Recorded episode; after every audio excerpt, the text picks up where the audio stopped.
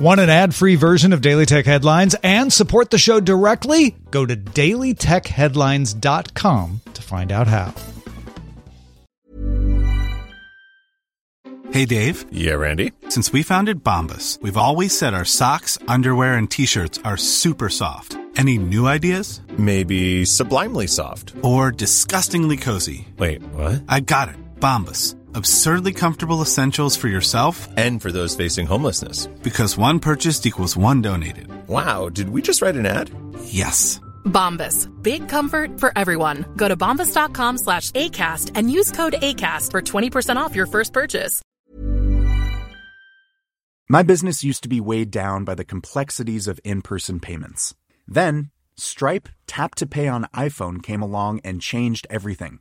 With Stripe, I streamline my payment process effortlessly. No more juggling different methods. Just a simple tap on my iPhone, and transactions are complete. What's truly remarkable is how Stripe caters to all my customers' preferences. Whether they're using cards, Apple Pay, or other digital wallets, Stripe ensures a smooth checkout experience every time. Setting up Stripe was a breeze, taking just minutes to get up and running. From local markets to global retailers, Stripe helped me expand my reach and grow my business with ease. To learn how Tap to Pay on iPhone and Stripe can help grow your revenue and reach, visit stripe.com slash tap iPhone. These are the Daily Tech headlines for Wednesday, October 19th, 2022. I'm Jen Cutter. Apple made some announcements on Tuesday, and here are the highlights. The new 10th gen iPad has a 10.9 inch screen, runs on the A14 Bionic chip, and looks more like the Air and Pro models. The new iPad no longer has a home button, so the fingerprint reader is on the power button. The 10th gen iPad uses USB C for charging and connecting, not Lightning, but it is not compatible with the second gen Apple Pencil. It still needs the first gen Pencil, which is charged by a Lightning connector, so you'll need a dongle for the Pencil. The new iPad starts at $449. Pre orders available now. Shipping begins October 26th. Next up are the two iPad Pro models running on the M2 processor. The new iPad Pro screen can detect the Apple Pencil within 12 millimeters of the surface to allow for better precision and also comes with Wi Fi 6E. The 11 inch iPad Pro starts at $799 and the 12 inch model starts at $1,099. Both are available for pre order now, shipping October 26th. There are also two refreshed Apple TV 4K models. Both have support for HDR10 Plus and they run on an A15 processor. The included remote now charges by USB C instead of Lightning.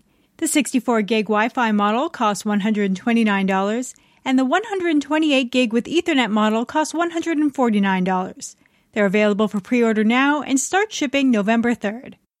And finally, Apple announced that macOS Ventura and iPad OS 16 will release on October 24th. For the full breakdown and discussion of all the announcements, check out the Tuesday, October 17th episode of Daily Tech News Show. Amazon is launching a new service in the UK called the Amazon Insurance Store. Shoppers will be able to find online home insurance quotes for policies from three partner firms, Ageas, Co-op, and LV Plus General Insurance. Amazon will receive a commission on each sale, which will be handled with Amazon's own checkout. This is the first time Amazon has stepped into the insurance business. The service will begin with select customers and be available across the UK by the end of 2022. Pinterest announced Wednesday their video focused feature Idea Pins will be able to add music from popular artists thanks to licensing deals with BMG, Warner Chappell Music, and Warner Music Group, among others. This will be on top of the existing royalty free music library the platform already offers. The Pinterest iOS and Android apps will be updated to enable searching by artist, track name, or keyword. Idea pins, introduced last year, are 60 second vertical videos which can be scrolled vertically like TikTok. According to a regulatory finding, shared micromobility company Bird, known for scooters, is exiting several markets, including Germany, Sweden, Norway, and also several dozen small to mid sized markets across the US and Europe. This follows a few months after Bird laid off 23% of its staff. Back in June, Bird was warned by the New York Stock Exchange it would have to raise its share price to avoid delisting. It has six months to achieve compliance.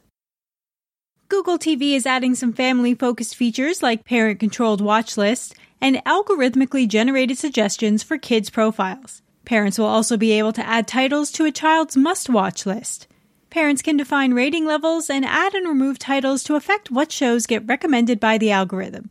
The features will show up first on the Chromecast with Google TV, followed by other devices. The San Francisco Chronicle reports Lyft users can search, reserve, and pay for parking spaces from the app in cities across the U.S., both on iOS and Android. Lyft announced a partnership with Chicago based SpotHero, which offers a service in over 300 cities in the US and Canada, though it is currently unclear which cities are available in the Lyft app. South Korea's top mobile messenger KakaoTalk's co-CEO Namkoong Whon stepped down on Wednesday following the weekend's widespread outage due to data center failure, which caused issues for its 53 million users worldwide. The resignation will allow him to focus on his role as the lead for the emergency task force to solve the issues exposed by the outage, which caused a huge disruption due to the app being used for chatting, wiring money, and hailing taxis.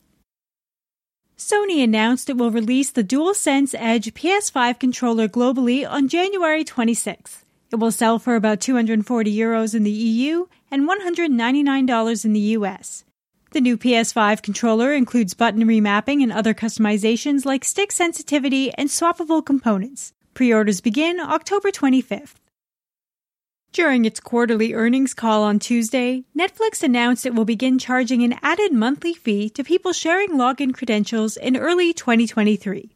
This is an expansion of the pilot program currently in Latin America, which charges fees for users not living in the same household but logging into the same account. There's no announced pricing yet, but if it follows the pilot program's fees, it should be around 3 to $4 US. Netflix added 2.41 million subscribers this quarter, bringing the total to 223.09 million. Netflix previously expected a net gain of only 1 million in the third quarter. The company also exceeded expectations, earning 7.93 billion in revenue in Q3, while analyst predictions were at 7.85 billion. And Netflix's VP of Games, Mike Verdu, told TechCrunch Disrupt conference the company is very seriously exploring its own cloud gaming platform. On Tuesday, Netflix also revealed it has 55 more games in development.